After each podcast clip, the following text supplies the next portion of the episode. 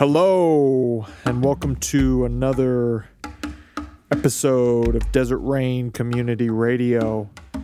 Uh, today, we talk about lamentations and uh, some of the the upheaval, the sadness, the conflict, um, the tension that has been in and around the country.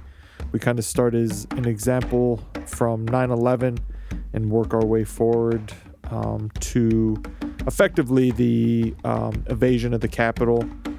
Um, that we, this was recorded shortly after that, a week or so after, and we just um, review that from a spiritual standpoint, how we can support each other, how we can be a healing force, and how we can how we can try to come come together in these uh, uh, uncertain times.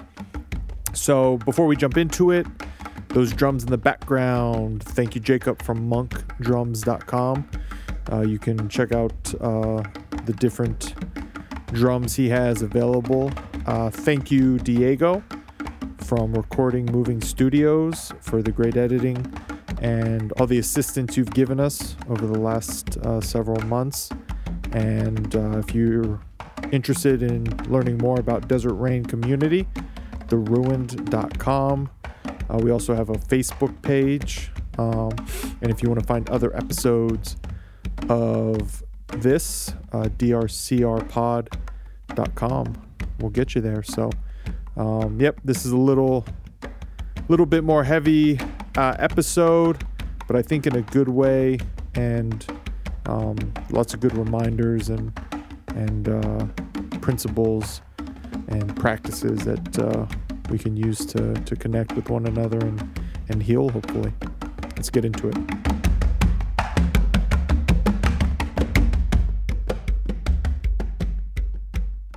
Welcome back to Desert Rain Community Radio. I'm here with David Morrison. That is I. How are you doing today, sir? I'm doing fairly well. Feel copacetic. You seem alert. I, feel, yeah, I'm cogent. The sun's which is shining. A, a rarity.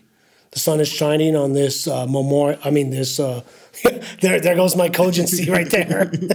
Yeah, on this even- Martin Luther King Jr. weekend. There you go. Yeah, yeah. I was gonna say we're Memorial Day. That's like in May. Yeah, well, that's probably when this will post, so that'll be a good. um, so today, so one of the things uh, you and I have been discussing over the last two weeks, and especially, so we're, this will probably uh, probably come out in March or April, but we're recording this about a week and a half after the Capitol had been overrun by um, protesters and insurgents, Rioters, rioters. Yeah, Terrorists. that's another. domestic How, terrorists. how, I'm, I, I can only imagine right now in the Middle East, ISIS must be sitting back and being like, "Oh, we could have done that years ago. we could have taken over the capital. I didn't realize it was that easy." Um, so, on a serious note, though, uh, one of the things that you and I have been discussing offline and wanted to bring it online was um, sort of the the uh, social sadness, maybe would be maybe a good way to put it. Over the last uh, ten to twelve months, uh, between COVID, everything that that has, all the changes that has come with our from our society. Um, you know, some of the the uh, sadness and anger that came out over the summer with the Black Lives Matter uh, movement. Um, you know, some of the some of the riots that had happened in Portland, uh, and then now uh, some, you know, the election and and the uh, the riots that have taken place in D.C. and and uh, kind of look at this idea, the spiritual idea of um, lament, and uh, and how can we integrate that into uh, being a, a healing force in our society. Yeah. Um, and obviously that w- that starts at the micro level.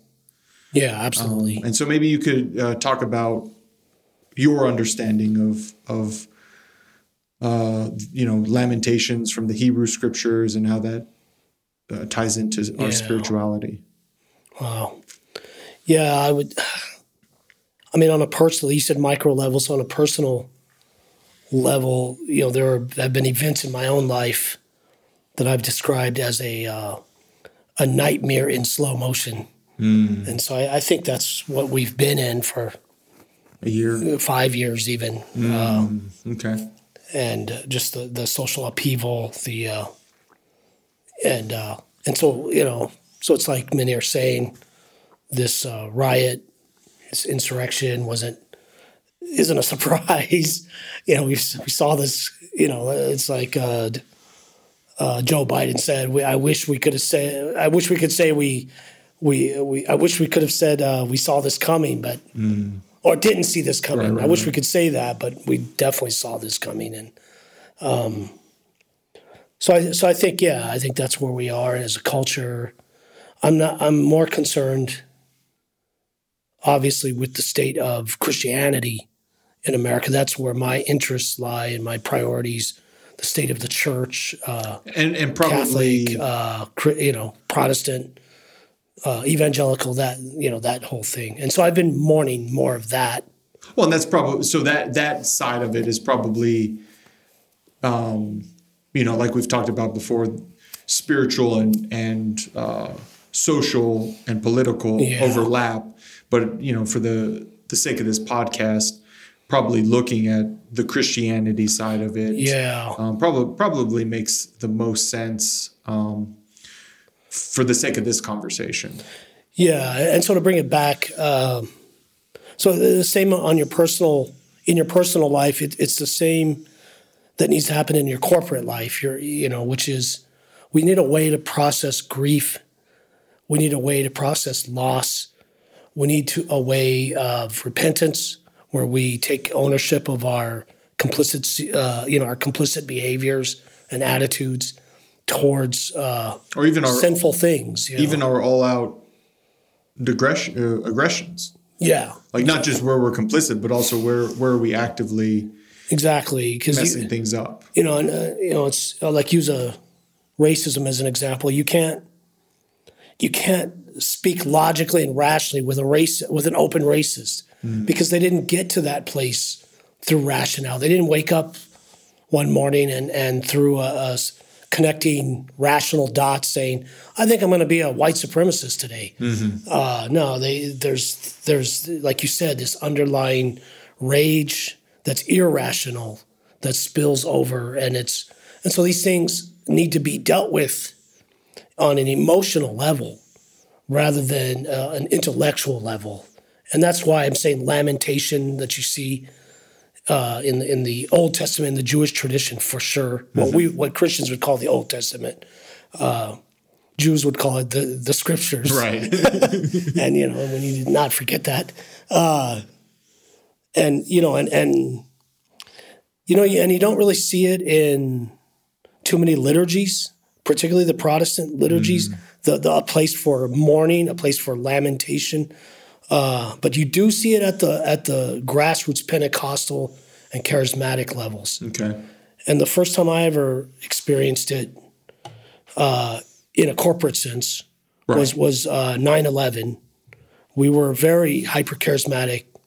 Uh, we were a, a charismatic congregation, very focused on And and On this point prayer. is is you had your own church. Right, yeah, and we've- yeah, we had a congregation, and but our focus was was very much on on uh, worship in in the form of music, and and integrating that with intercessory prayer and emotional emotional kind of prayer. And this was prior to 9-11. Right. Yeah. This is the we're doing this from the '90s onward. I you know I did it as a youth pastor before that as well, and so it was a natural. It wasn't a, a, a thought out thing. So when 9/11 hit, for example, that was a, obviously a tragedy, uh, and it was a national tragedy, and it was uh, um, it was the place where America as a nation was thought of herself as being invulnerable. The financial institutions, uh, the the World Trade Center, you know, and it was,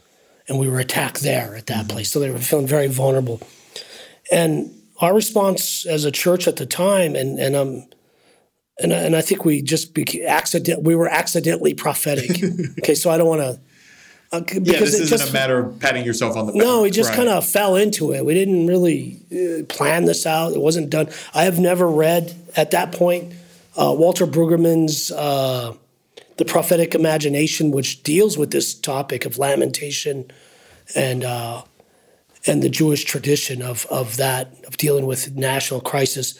You know, it was written in 1978, but I didn't read that book until uh, maybe four years ago and so so so it didn't come from an intellectual place and it didn't come from Yeah, a place of, way into it. of being sm- a smart guy it just was the natural that was where the emotions were, were led us and so for that whole month in september our sunday morning was just that we'd have the worship team playing and they wrote uh, their own songs as well of lamentation of uh, repentance introspection and then I would just get behind the microphone and read the book of Lamentations.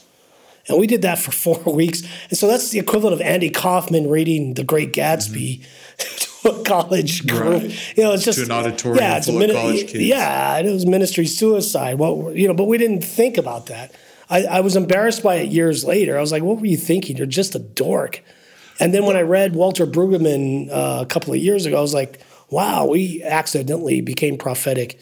Well, and I, I think part of it too speaks to, and not even just your congregation in general, but more of a, a, a- bigger umbrella of like when you're engaged in those spiritual practices of prayer, Yeah. of, of deep prayer, and and um, that idea of community, just any spiritual, Yeah. you know, whether it's contemplation, prayer, community, any of those spiritual Yeah. practices that, that we have and have discussed and will discuss in the future, uh, you can kind of stumble your your way into the right choice, if if you will. Yeah, You know? because you, you could trust those inner, you know, a charismatic or Pentecostal, we would call it the Spirit, the Holy Spirit, leading you. Um, as a as a poetic kind of person, I would just say uh, eh, those inner intuitions. Right. You know, you can trust them, and and so it was just a time to cry. It was a time to to lament. And you couldn't get there logically. No, You no. couldn't have got to the decision. because logically what was there was you need to be a responsible uh, church growth kind of person and that means uh, bring out and this is what happened with most churches Mm-hmm. uh, they did the smart route so to speak which was to uh, break out the american flags and uh, and americanize this shit you Mm. turn know? up the patriotism. yeah and and it felt wrong at the time but i didn't know why it felt wrong Because you were seeing your peers do that, is what you're saying. Right. Yeah. Yeah. Every church has seemed, you know. Uh, I don't. I don't know if Catholic churches have the American flag in there. I've never seen an American hope they flag don't. inside. but yeah, the American flag sort of showing up, and But there might have been some at that time. I don't. Yeah. I wasn't going to church at that point for sure. and then a couple of years later, I was a guest speaker at one of our sister churches, and it and and it was in my old neighborhood, which has a lot of retired military, and hmm. and I preached against. I, I kind of mentioned that having the flag in your sanctuary is idolatry, and Did you? Did they have one in their sanctuary? oh yeah, yeah, yeah. So you're like pointing at it. Yeah. So again, Andy Kaufman.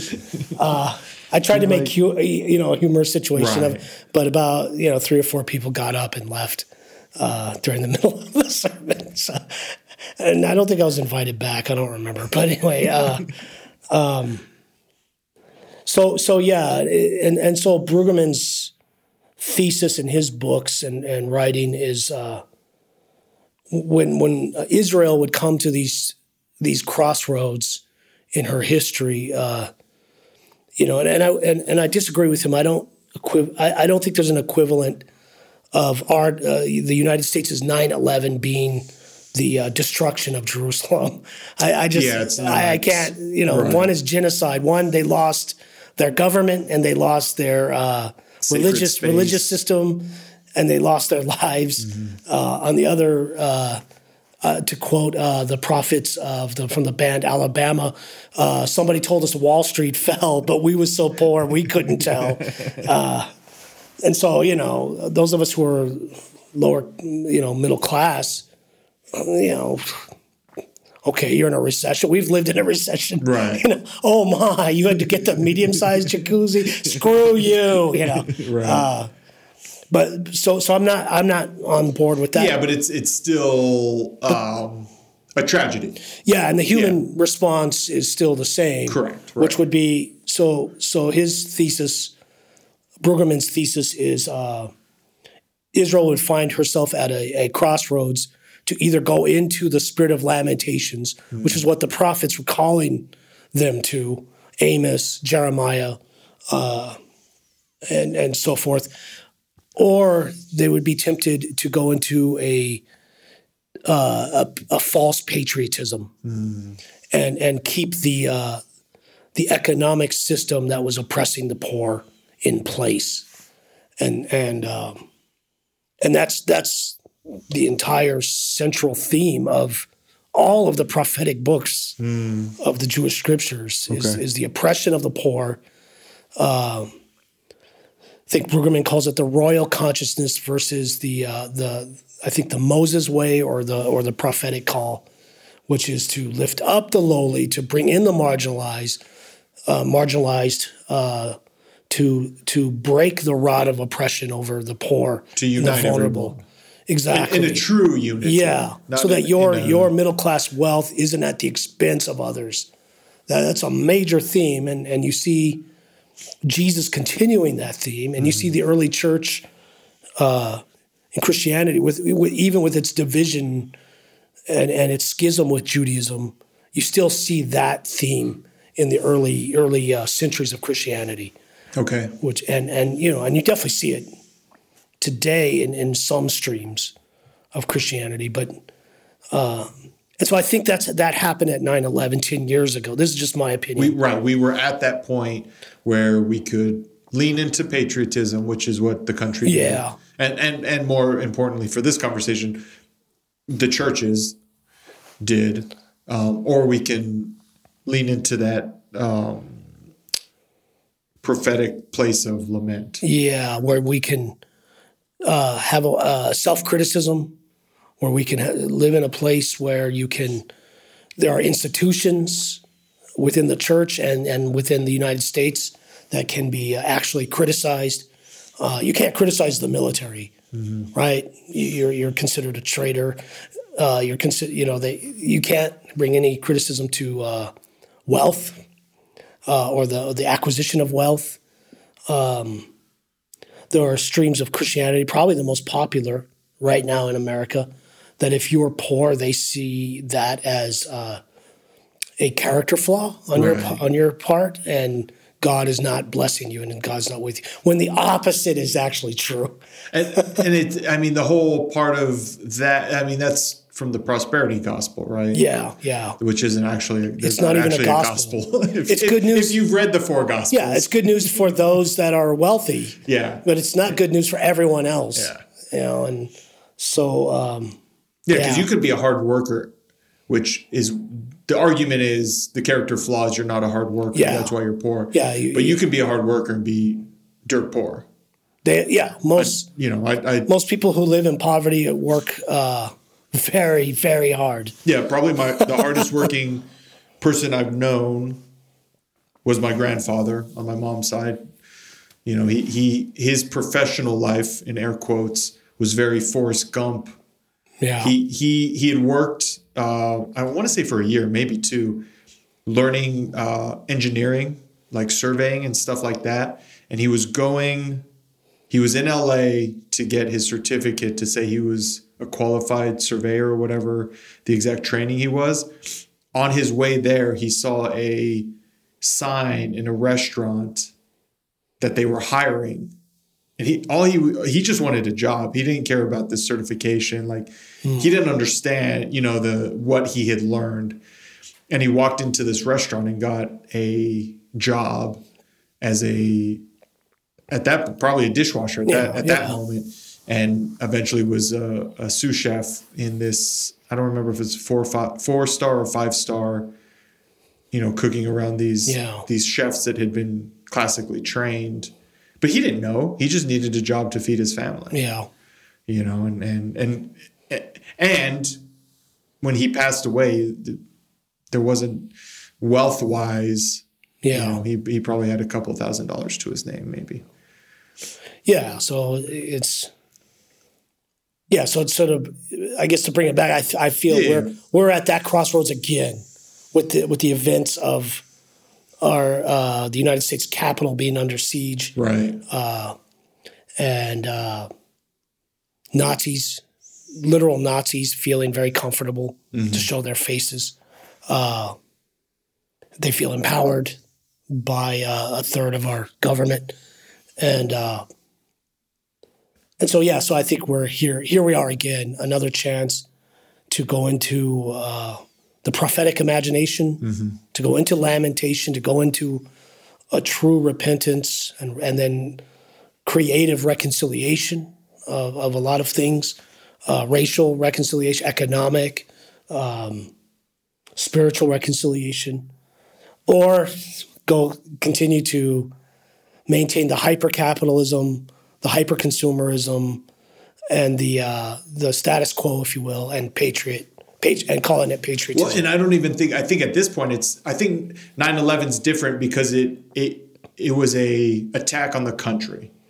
right so from it, it outsiders. unif- right. yeah. So it so it unified the it at that point it unified the country. yeah. Whereas I think this crossroads is different because it's if we stay with the status quo, we're going to be driven further apart, right? Like we have Yeah, yeah, So on the sure. fringes, we have the alt left, Yeah. Antifa. On the right, we have the racist, Yeah. the alt right, and and at this point, they've kind of become the same.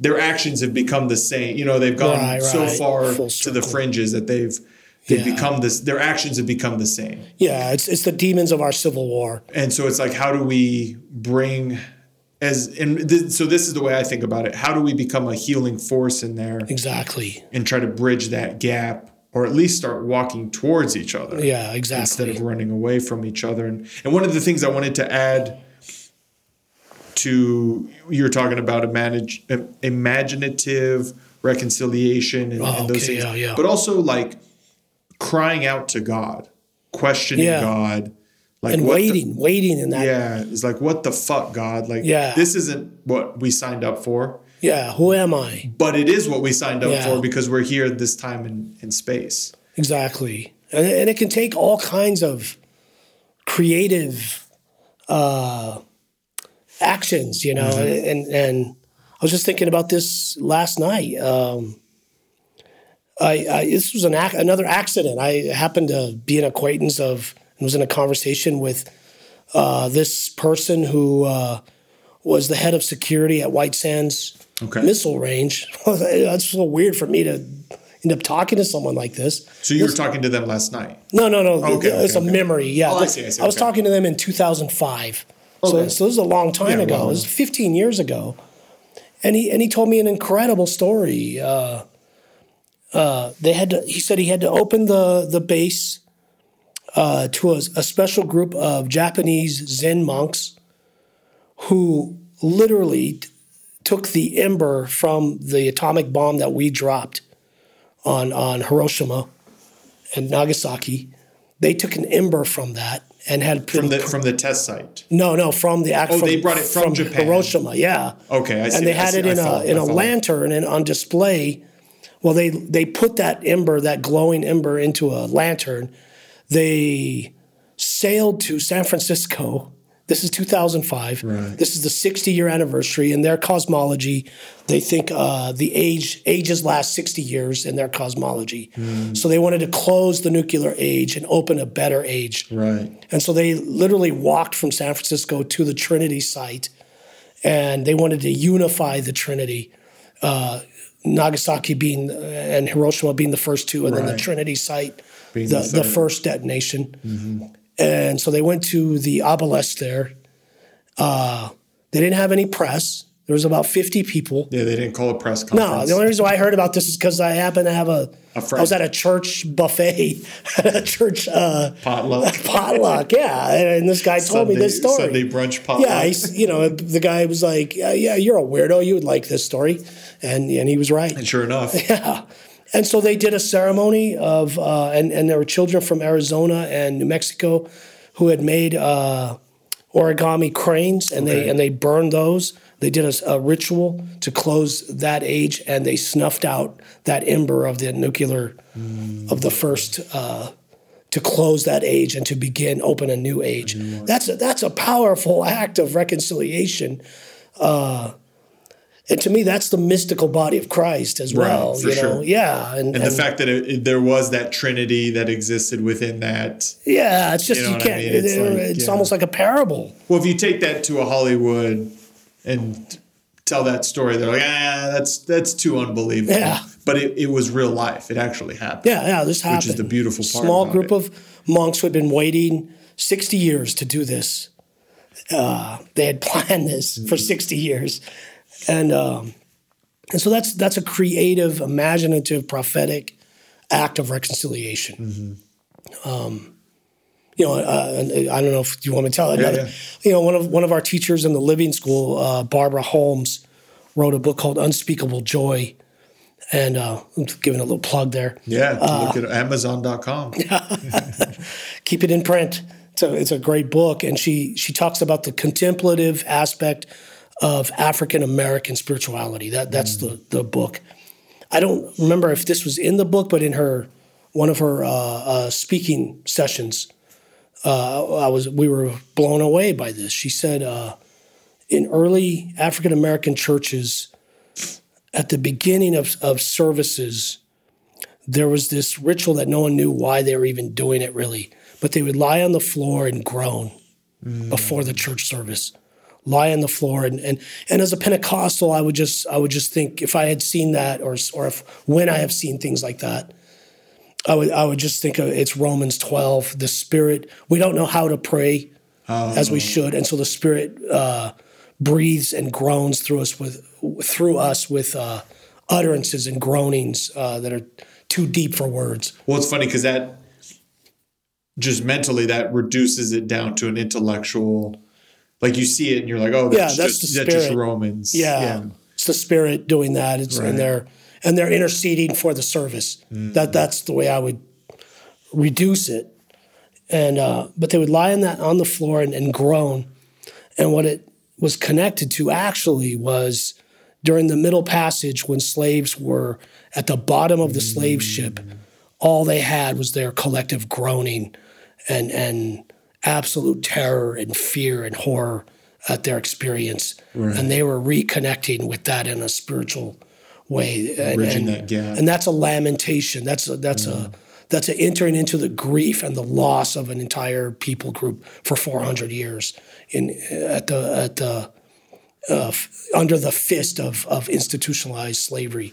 Well, and it's it's an uh, amazing thing too because, uh, you know, now you know we through science and everything else, there's been proof that you know we carry our ancestors with us in our DNA. Yeah, And so in that spiritual practice, they were leaning into Yes. that of, the, of their ancestors that had had laid you know, laid in the bringing, bottom of those bringing ships. healing. right? An, an attempted healing, you know, because you never Yeah. know who knows what it takes to heal something that that Yeah. traumatic. Exactly. So so this so this lamentation isn't just for those who are on the side of power uh, with the opportunity to repent. It's also on the side of those who have been oppressed. And victimized. Yeah, so, so that you can cry for a, a justice, which is one third of the Psalms. You know, where the hell are you, God?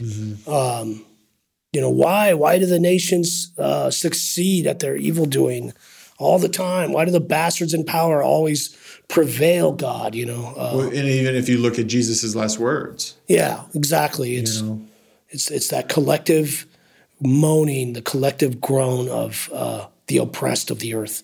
And and so I think that's a, a, a good situation to jump into is is what we're talking today. We're not talking about finger pointing and cutting down.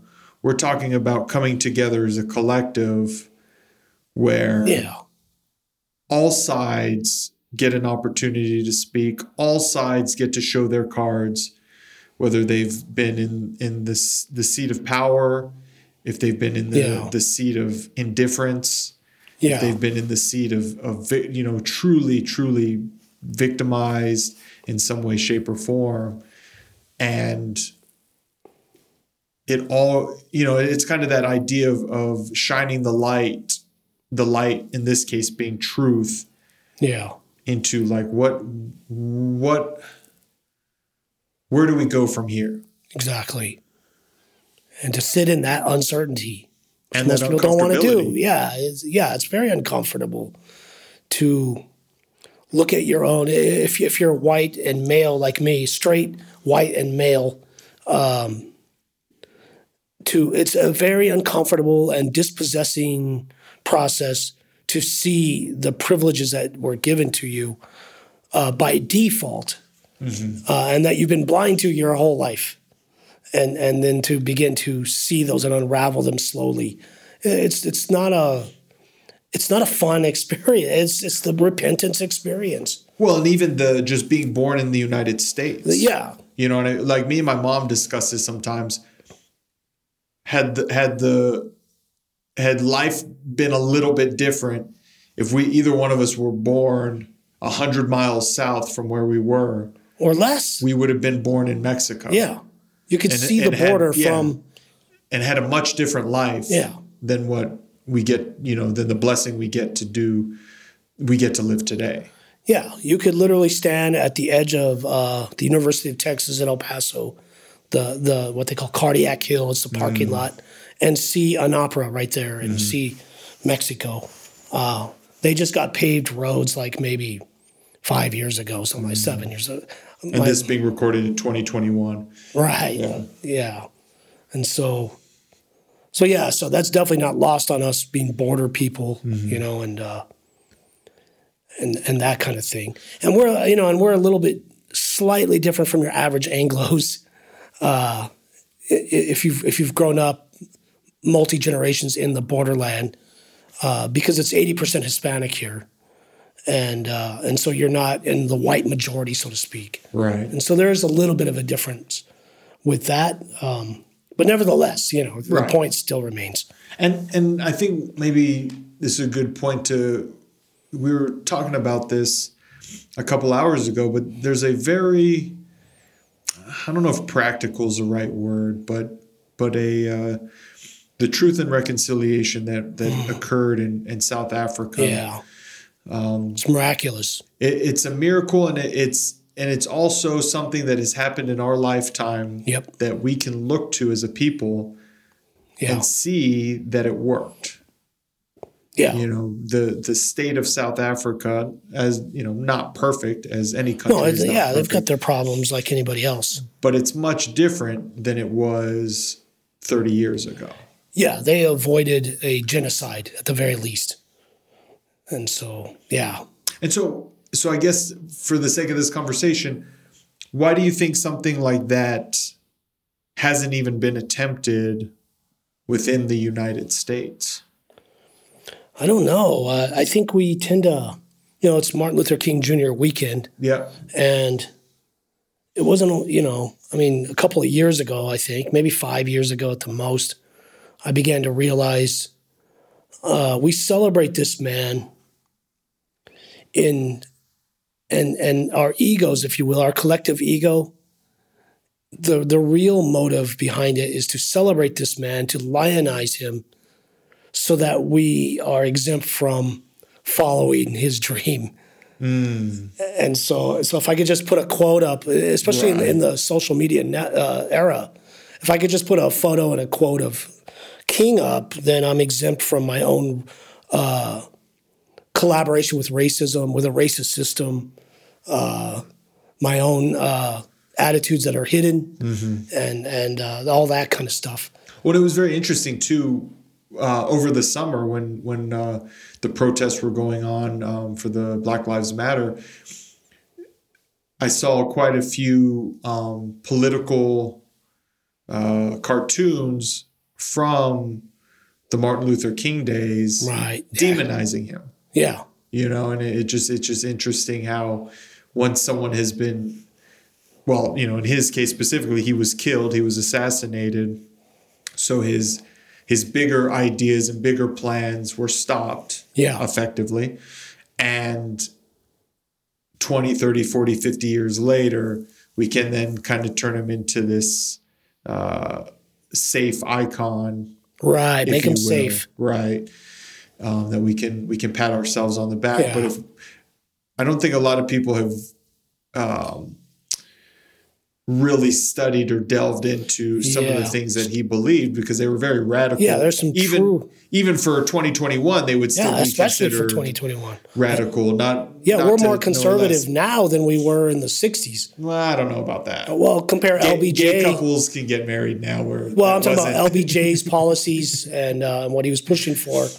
Uh, even Nixon's domestic policy is much more uh, financially liberal than mm. anybody we've seen after them. You know, and so yeah, so so di- so that would be an invitation. Dive into his more radical mm-hmm. teachings. His most so far, his most influential for me has been uh, the phrase he coined, "the beloved community." Right. and and what that looks like that's an amazing thing because it dovetails it's synonymous in my opinion with jesus' vision of the kingdom of heaven the kingdom of god mm-hmm. Uh, and beloved community speaks even even more Deeply powerfully to me.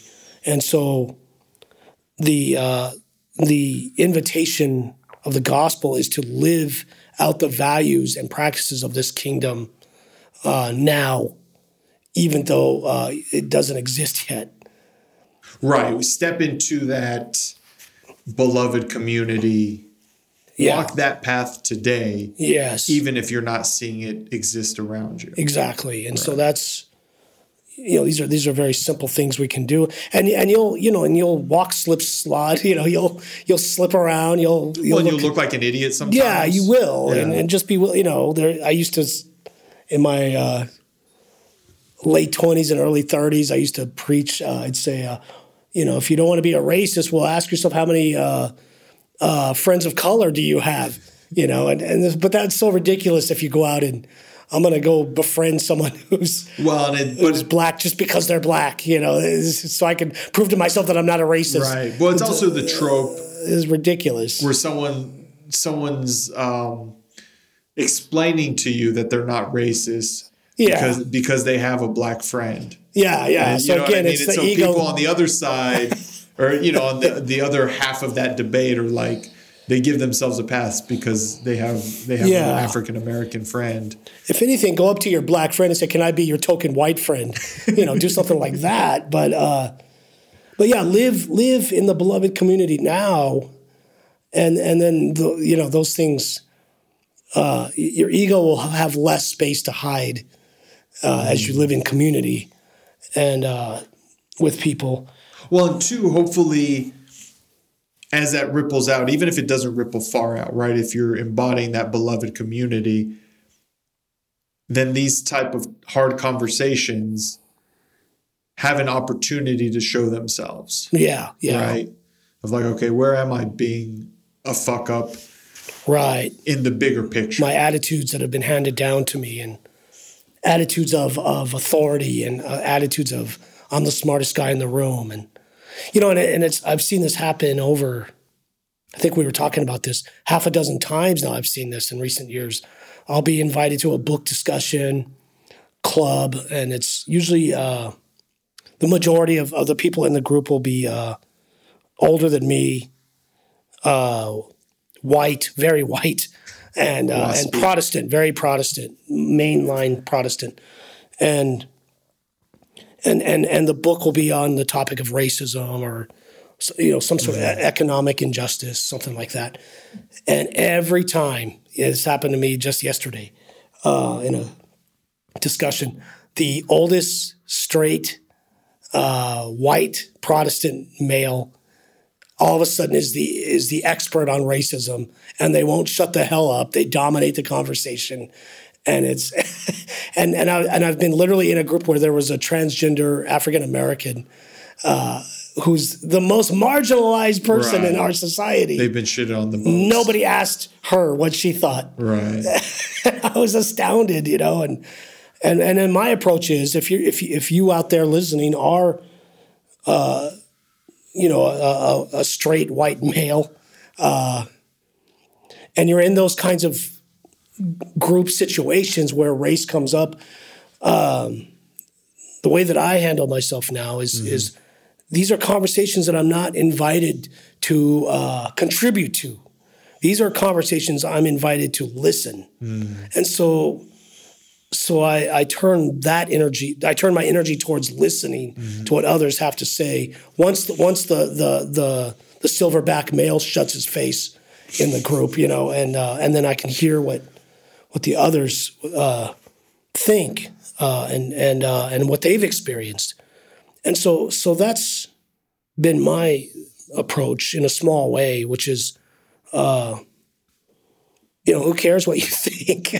Well, I I say this think- to myself. Nobody Right, right, cares right. what you think. You're here to listen and learn Well, and I- something. I, think even with the guy, so the guy that's that's ranting and raving about their Yeah. experience with racism, where they probably don't have any experience with Yeah. racism, even listening to that person and trying to, from my perspective, trying to see past why are they so yeah, aggressive with Right. with this particular point yeah, um, you know, for me, like if someone comes up to me and is like, "Oh, you're you're being racist," it's like, well, okay, and you know, I can look at the situation. Right. It's like, okay, well, probably I'm not. But if someone comes up and says, "Oh, you're being racist," and my immediate inclination is to be defensive, then it's like, well, pro- probably I am engaging in that. It could be any behavior, Yeah, right? yeah, If yeah. I if I personally get defensive when someone says I'm doing X, Y, or Z, uh, probably I'm doing X, Y, or Z. exactly. Whereas if I uh, if I can look at it, if I can step back and look at it calmly and rationally,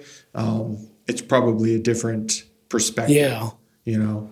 And it's a good spiritual practice anyway. If you Oh, live absolutely. in community, don't be the smartest person in the room. Well, even if you're Quit not, trying to be the smartest person in the room. even if you're living as a as a uh, hermit, yeah, still examining your life, you know, be, having an examined life on Yeah, a regular basis is still a good practice. yeah, And you know that's tenfold in community.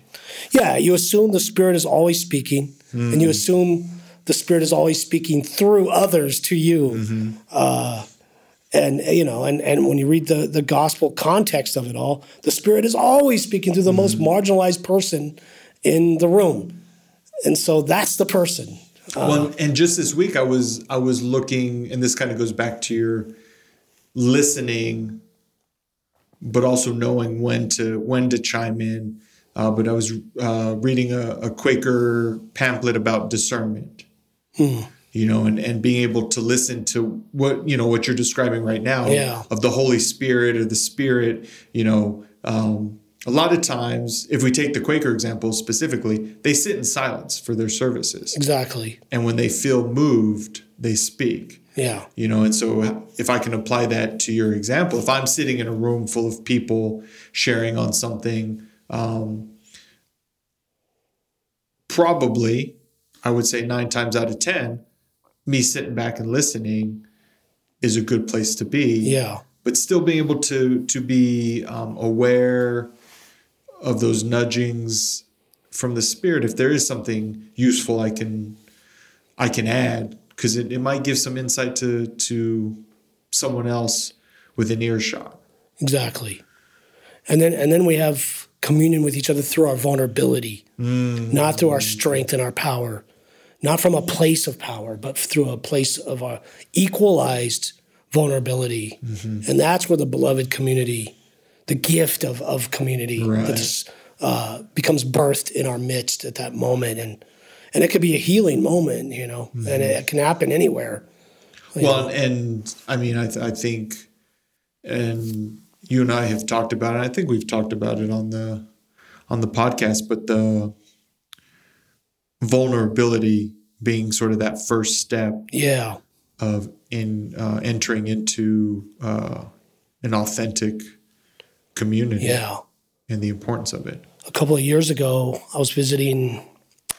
Uh, it was a, it was a homeless community or a, or a community for displaced families uh, in Las Cruces, and one person runs it, and this and she's a, incredible, one of those incredible human beings, you know, that has an energy about them that you just you're like, where do they?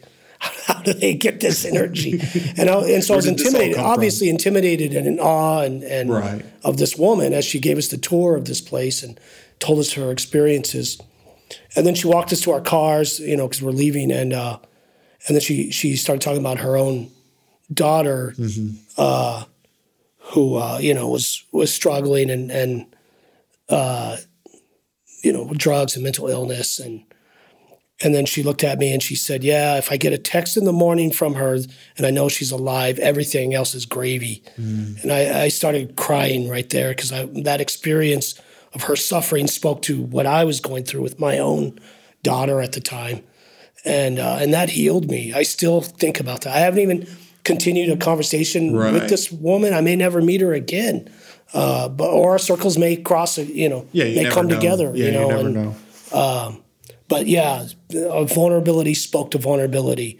The suffering within her spoke to the suffering in me, and there was there was healing. It wasn't it wasn't a misery loves company Right. kind of thing. It Yeah. was it was uh, It was a true healing Yeah, moment. yeah, from two people from very different backgrounds. And you'll so and with that, you two will always be connected Yeah, from that moment. And she probably has no idea how much she healed me by saying that to me. Right. You know, I mean, maybe I'll get the opportunity someday To share to with her. share that with her, and and it may mean nothing to her at that Mm-hmm. point, and it doesn't matter.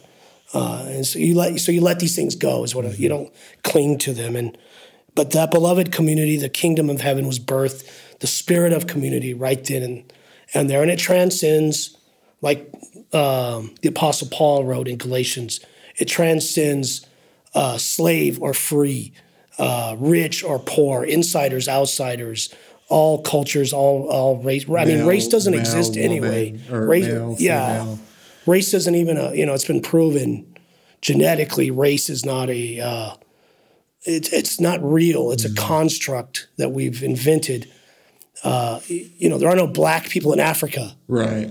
You It know? just makes us we've constructed it as a society because we feel comfortable with people that look like Yeah, us. in our in our system and our, our the American way of life, the American experience is based on that construct. Separation, so- right. Yeah, and so it's one of the demons that we have to Well, I think with. it, it it exists in other parts of the world too. Yeah, yeah. You know, it's not a solely American Picking on our thing. own, you know, I'm an American, so I'm yeah, gonna yeah, right. but it, my own. but this is a a, a human yeah. Uh, thing that we have to try to overcome, and that's what why I think Paul's words are so significant because you can go to any just randomly pick Yeah. any geographic place with a lot of people Yeah. and present that idea, and it it's true. Yeah. but it's hard to, hard to hard to live. You know, and, and my ancestors come from Ireland, which is deeply divided Yep. uh, between Protestant and Catholic, and here I am. I, I've I've lived the best of the Catholic experience, and the and the best of the the Protestant experience, uh, the potluck, I guess. Um, so I kid, I kid. It's my act. but it's good. the potluck, the food is good. But that you know that's being reconciled within me uh, through the muscle memory of the ancestors, and so and and you know and it's no accident in my opinion why my family would leave that the the place of division and come to a borderland area. which is literally divided. Yeah, well, yeah, By a and, line. and to and to navigate that. Uh, and so yeah, so all these things they work out in your life if you just watch your life a little bit closer.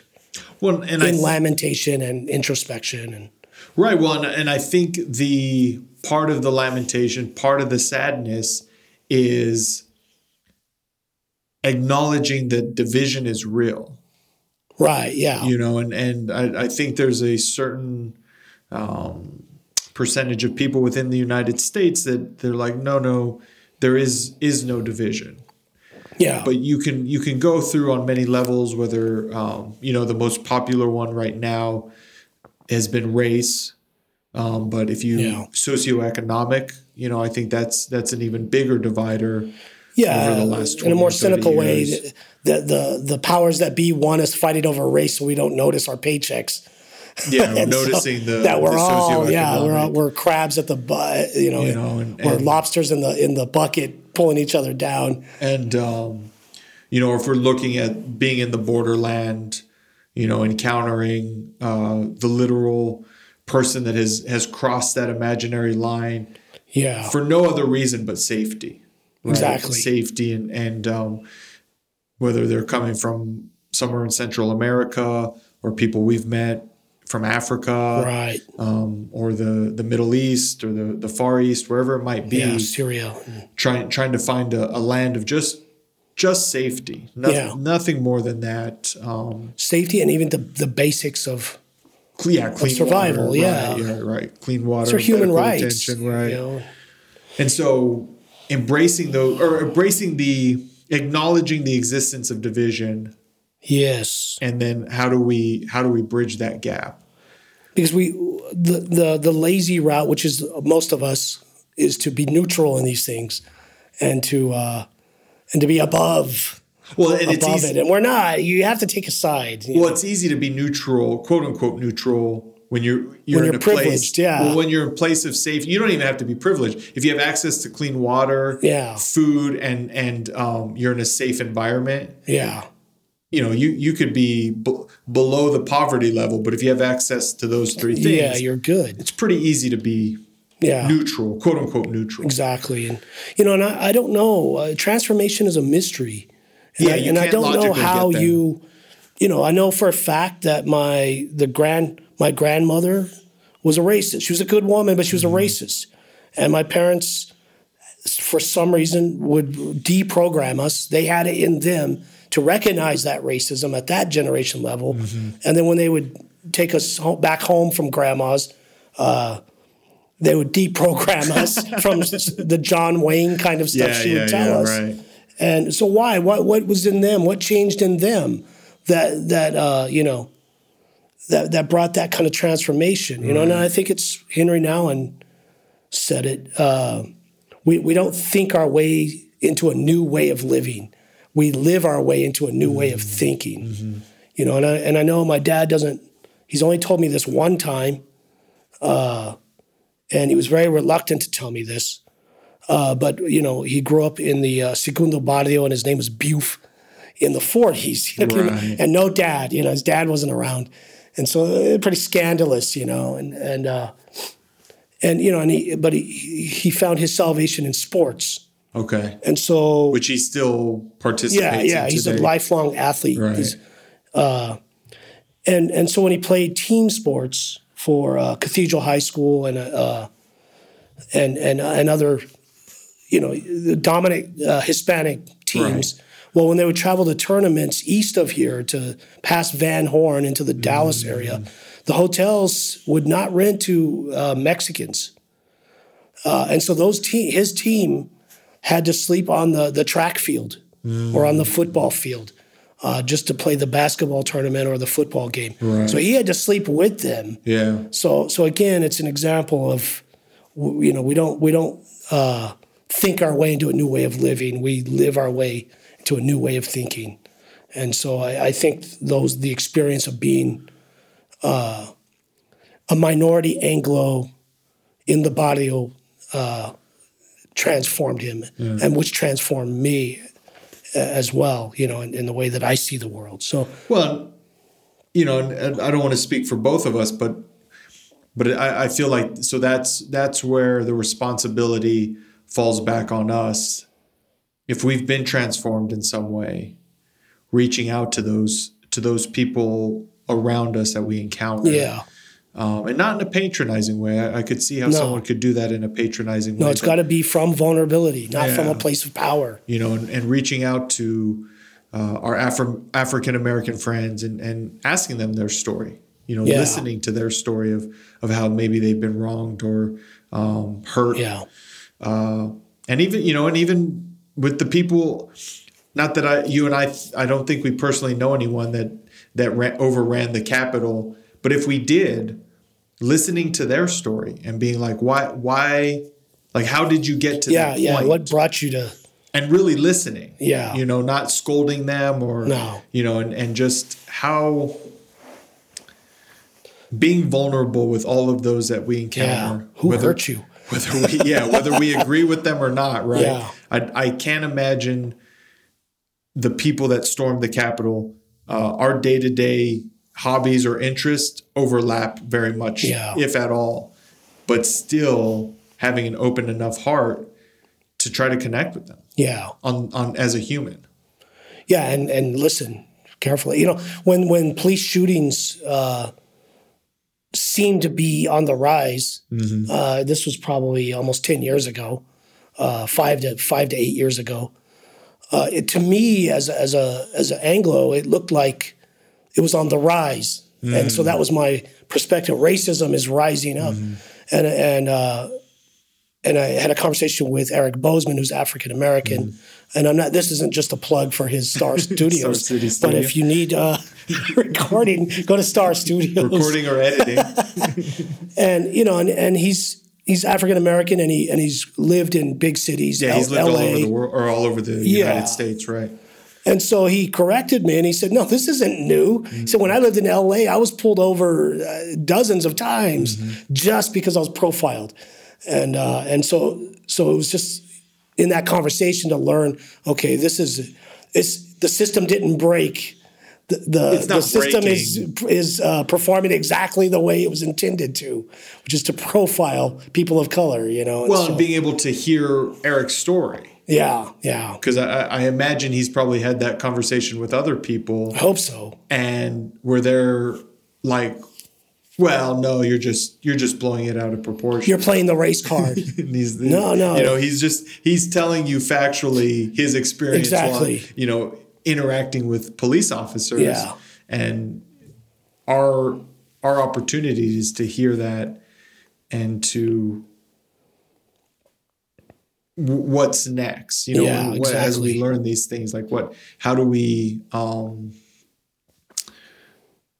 how do we transform Exactly. The system. Stop this. Right. So it's so people aren't encountering those sorts of things.